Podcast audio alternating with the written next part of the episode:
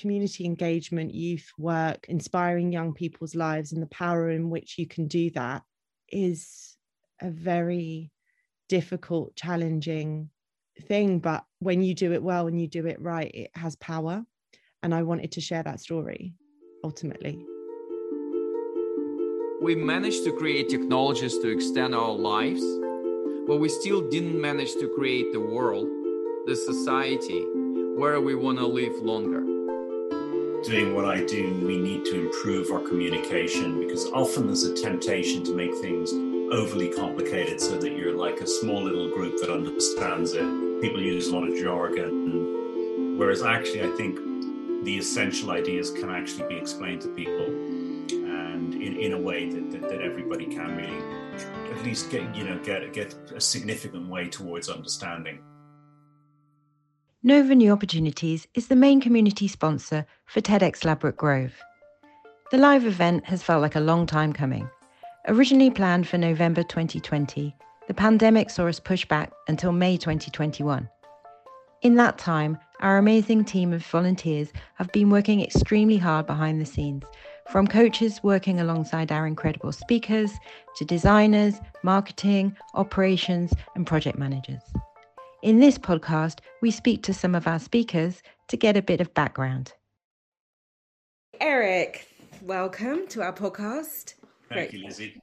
Lovely to have you. And you're one of our TEDx Ladbroke Grove speakers for 2021 incredible. And so you have a very uh, prolific uh, background. You've been extremely successful on all measures. What inspired you to want to speak at TEDx? I feel very strongly about about my community in London, and my other passion in life, professionally, is about is about economics, and particularly bringing economics to a broader audience and making it accessible. So, I'm an economist by training, but the talk uh, is on a subject that I think is important, which is anger. And it's an area that I've been researching over the last five years or so. And funnily enough, I find anger is an emotion that everybody understands, but it also provides us with a lens to understanding the economy. I think it's a helpful way of making some of these difficult and abstract economic ideas more accessible to more people. I think I, I'm tempted to ask what was the last thing that made you angry? I mean, that's a good question. So, one of the distinctions between like private and public, and of course, when we get angry in our private lives, it tends to be about shame. When you get angry in, about some sort of public event, I suppose, yeah, I probably get angry about like like really bad economic decisions being made. I think this is something that so you know I, I i i feel very very strongly that there has to be a sense of urgency in really the whole recovery coming out of covid that is a, such a great opportunity to make create better jobs for people a more sustainable environment and economy and b- believe it or not, those are the kinds of things, if I'm listening to the radio or watching TV, that make me really cross. yeah, it's true. But I think you're in a privileged position there in terms of judging what's bad economics, because I think, you know, that's part of the challenge that we can't protest and we can't get angry because we don't know what's good and what's bad because our level of understanding of economics is just n- not good enough. Absolutely, Lizzie. And, and I suppose that very point is something that I care an awful lot about is I think people doing what I do, we need to improve our communication because often there's a temptation to make things overly complicated so that you're like a small little group that understands it. People use a lot of jargon, whereas actually, I think the essential ideas can actually be explained to people and in, in a way that, that, that everybody can really at least get you know get get a significant way towards understanding. Who would you most like to hear your talk if you could choose your audience, who would be in your audience? Uh, that's a really interesting question, you know, because I, I, I, I would like to, to I, I think of myself as somebody who can relate to everybody. You know, I, I grew up in Ireland, and I was a, my mother was a migrant, so because she came in, she came from her parents had migrated from Italy, Uh, she was born in Italy. And when I was growing up in Ireland, it was very, very rare that there was anybody around who wasn't Irish. Everybody was kind of, you know, had freckles and, and bright blue eyes. Um, and our family was very different. And I, I, guess I've, I've always viewed it as a very important human trait to be able to talk to and relate to people from any background whatsoever, even people who you completely disagree with. I'm very grateful for anybody who listens. And do you think that's a big, I mean, the way you speak of it about having sort of mixed heritage in a sense and being slightly different from those other people around you, do you think that's influenced your journey? You know, I think it had a huge influence on my journey. One of the things in particular it made me very alert to is kind of tribalism or, or, nationalism specifically, because Ireland, when I was growing up there, nationalism really was a problem. There, were, there was terrorism. It was based on a sort of lie, because um, actually the, the, the, people within the community were diverse anyway. So the idea that we're all Irish, we all think the same, act the same, was just so untrue. And it felt to me, uh, I was very, very conscious of that there was something about it that made me very uneasy. Having witnessed how dangerous nationalism can be, and I guess, yeah, it just, I, I think it, it encouraged me to be more empathetic at some level, or at least uh, I try to be as a result of that.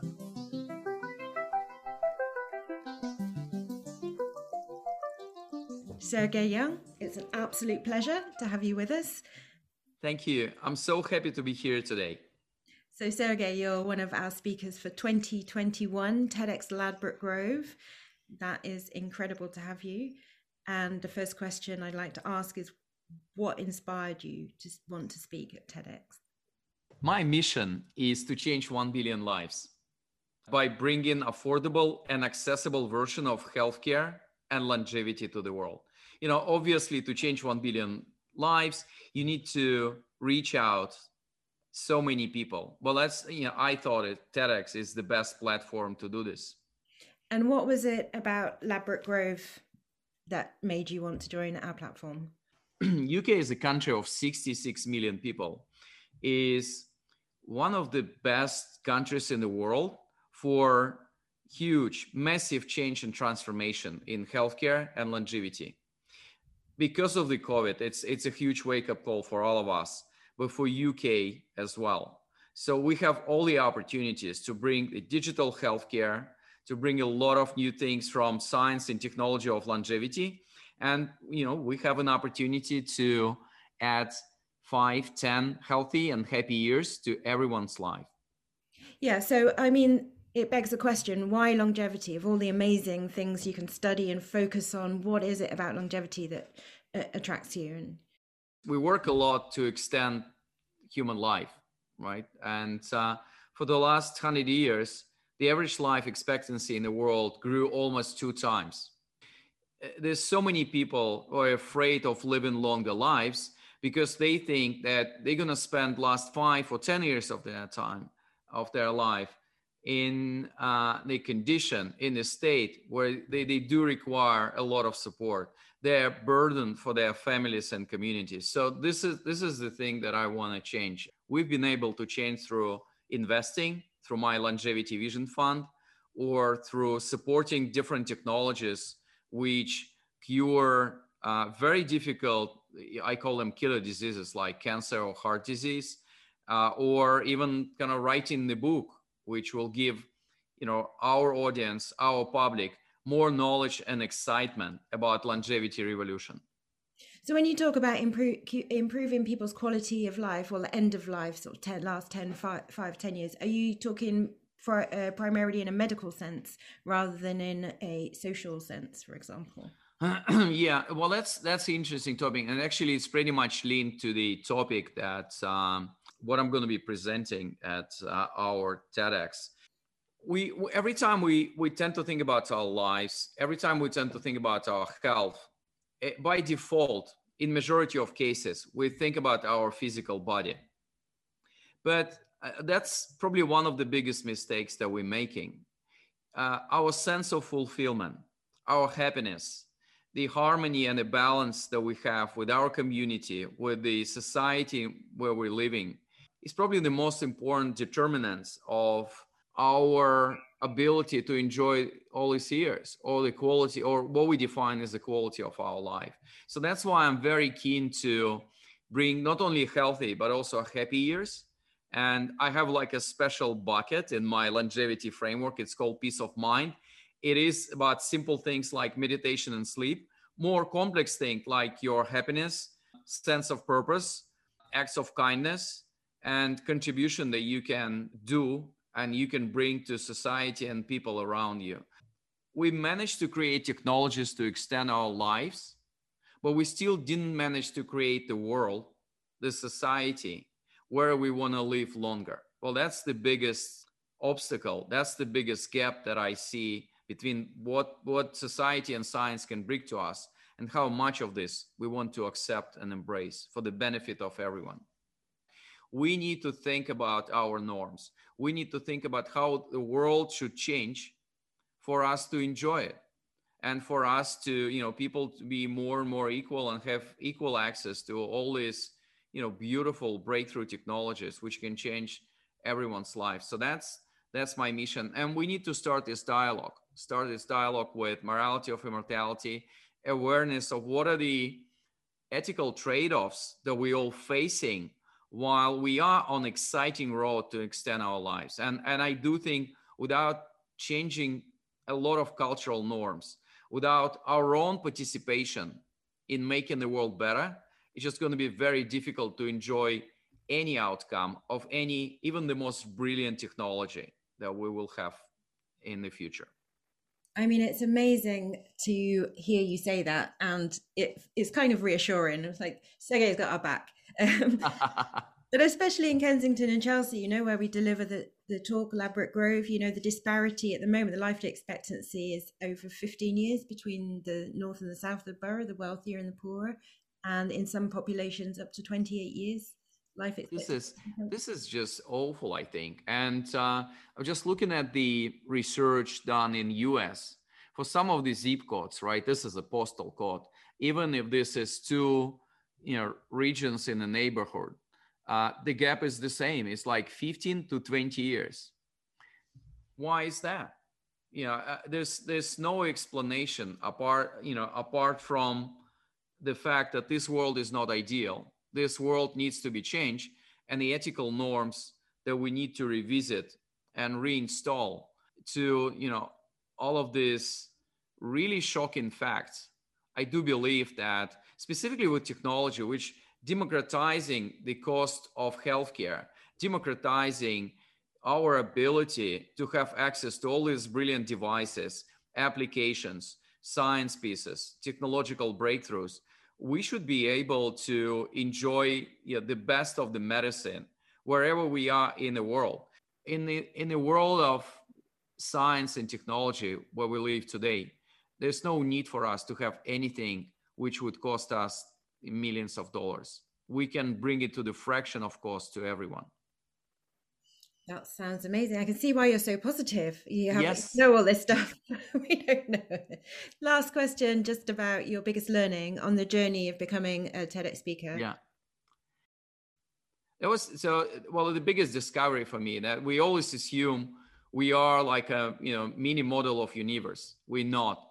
People are different, and uh, my biggest learning unless you embrace the, the diversity of views unless you accommodate them in your own thinking and in your change plan your change plan gonna be yours unless you will try to connect with everyone in the audience everyone in the world to the extent that you can and try to balance the difference of opinion find a common ground have an agreement and move on with making world a better place I mean, in a sense, it's your message is something that the world needs to hear right now, essentially, right? Yeah, perfect. Well, that's why we all reconnecting in May, and uh, I'm very excited about joining uh, our own event and uh, be on our platform.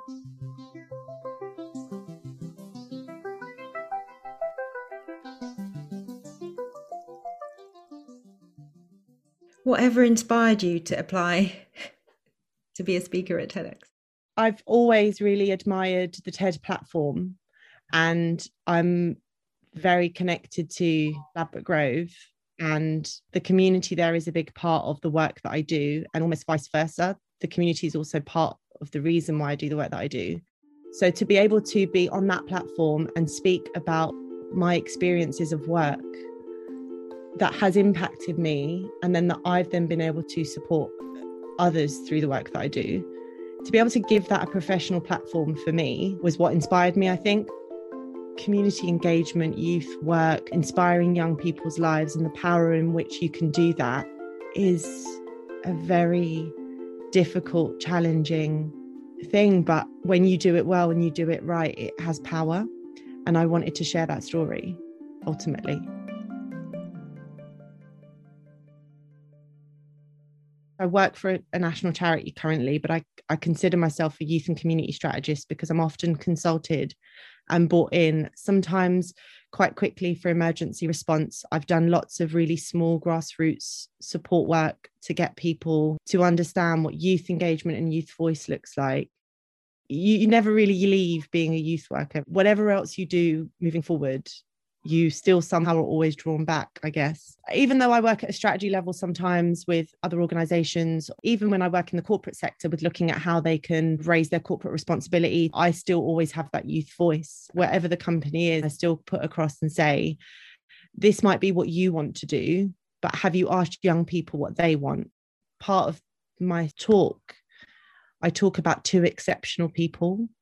And the reason why I've brought them in is because we often talk about people from the point of exception as though they've come from dark to light. And sometimes the point that makes somebody great is not absent, it's just still. And you just have to create either the space or let the voice be spoken so that that stillness can move. And once it moves, it becomes great. And I just really want to move away from this idea that everything has to come through a struggle and that we constantly talk about stories and narratives as though they are just growth from exceptional difficulty. Sometimes it's just there's so much greatness out there, especially in our young people. But that greatness is just still. And what can we do, whether that's somebody who works as a frontline youth worker or works be- and owns their own business or works in the community with the elderly or what what can we do to create a spark that moves stillness from a young person into greatness? Because it's already there. And everything we do as a community must be about that or we will have young people that will just detach themselves from us we talk about the problems that they have as though they're compartmentalized and they're just education and it's just parents and it's just the lack of a youth service. Actually it's absolutely everything and it's in language. It's that we don't celebrate them in everything that we do. And then they step away from us and we wonder how to bring them back in but we never held on to them in the first place This is the first, from what I'm aware, this is the first TED talk that speaks to the power of youth work as a profession. And that makes me proud because it's so undervalued. The experience and how I remember a specific time that I talk about through the talk around the riots in London in 2011. I was also cautious because that's going to bring up a lot of things for a lot of people. But then I remember really clearly someone saying to me once, if you're not brave enough to tell that story, then who will? Because nobody knows that story. And actually, it has to keep being retold so that we try not to revisit it. Um, can you tell me something about your journey to prepare for talking? What's it been like? It's definitely been up there as one of, in the last 10 years, as one of the most emotionally and mentally challenging processes because of what it does to you as a person and it makes you question yourself. I've had to ask myself a few times, Am I doing the right thing? Like, am I good enough to be here? And that's really scary to admit. I think the other burden is that I ask myself, Am I honoring the people that I'm speaking about in a way that is true to my values and theirs? And I think that's a huge responsibility. But the experience is an incredible one because it strips you right back. So sometimes the things that you think you knew about yourself or about even your subject, when you are in this process, there is somebody there with you, and they are quite rightly asking you to explain yourself. Because I speak from a point of around my subject matter quite privileged because I know it. And I just assume that everybody else knows. So I say things like, you know, negative peer to peer influence. Then somebody else is like, but what does that mean to me? And that's been amazing because actually sometimes I talk and I know that when I'm in my circles, when I talk with perhaps the CEO for an organization that's looking at a strategy for youth violence, for example, or I'm talking to a global company around their lack of new tra- female trainees, for example, and why young women aren't engaging with their recruitment process. I talk to them in a way that they assume that we, we there's an assumed language, but actually, for many of the other people that are impacted by what goes wrong for young people, for teachers, parents, community people, local residents, that language it's it's something different. It's easy for other people to tell a TED because they can tell their TED and then they can almost close back into their space. But when your space is the community and it's in so much of what you do, you can't remove yourself or the talk then once it's been said.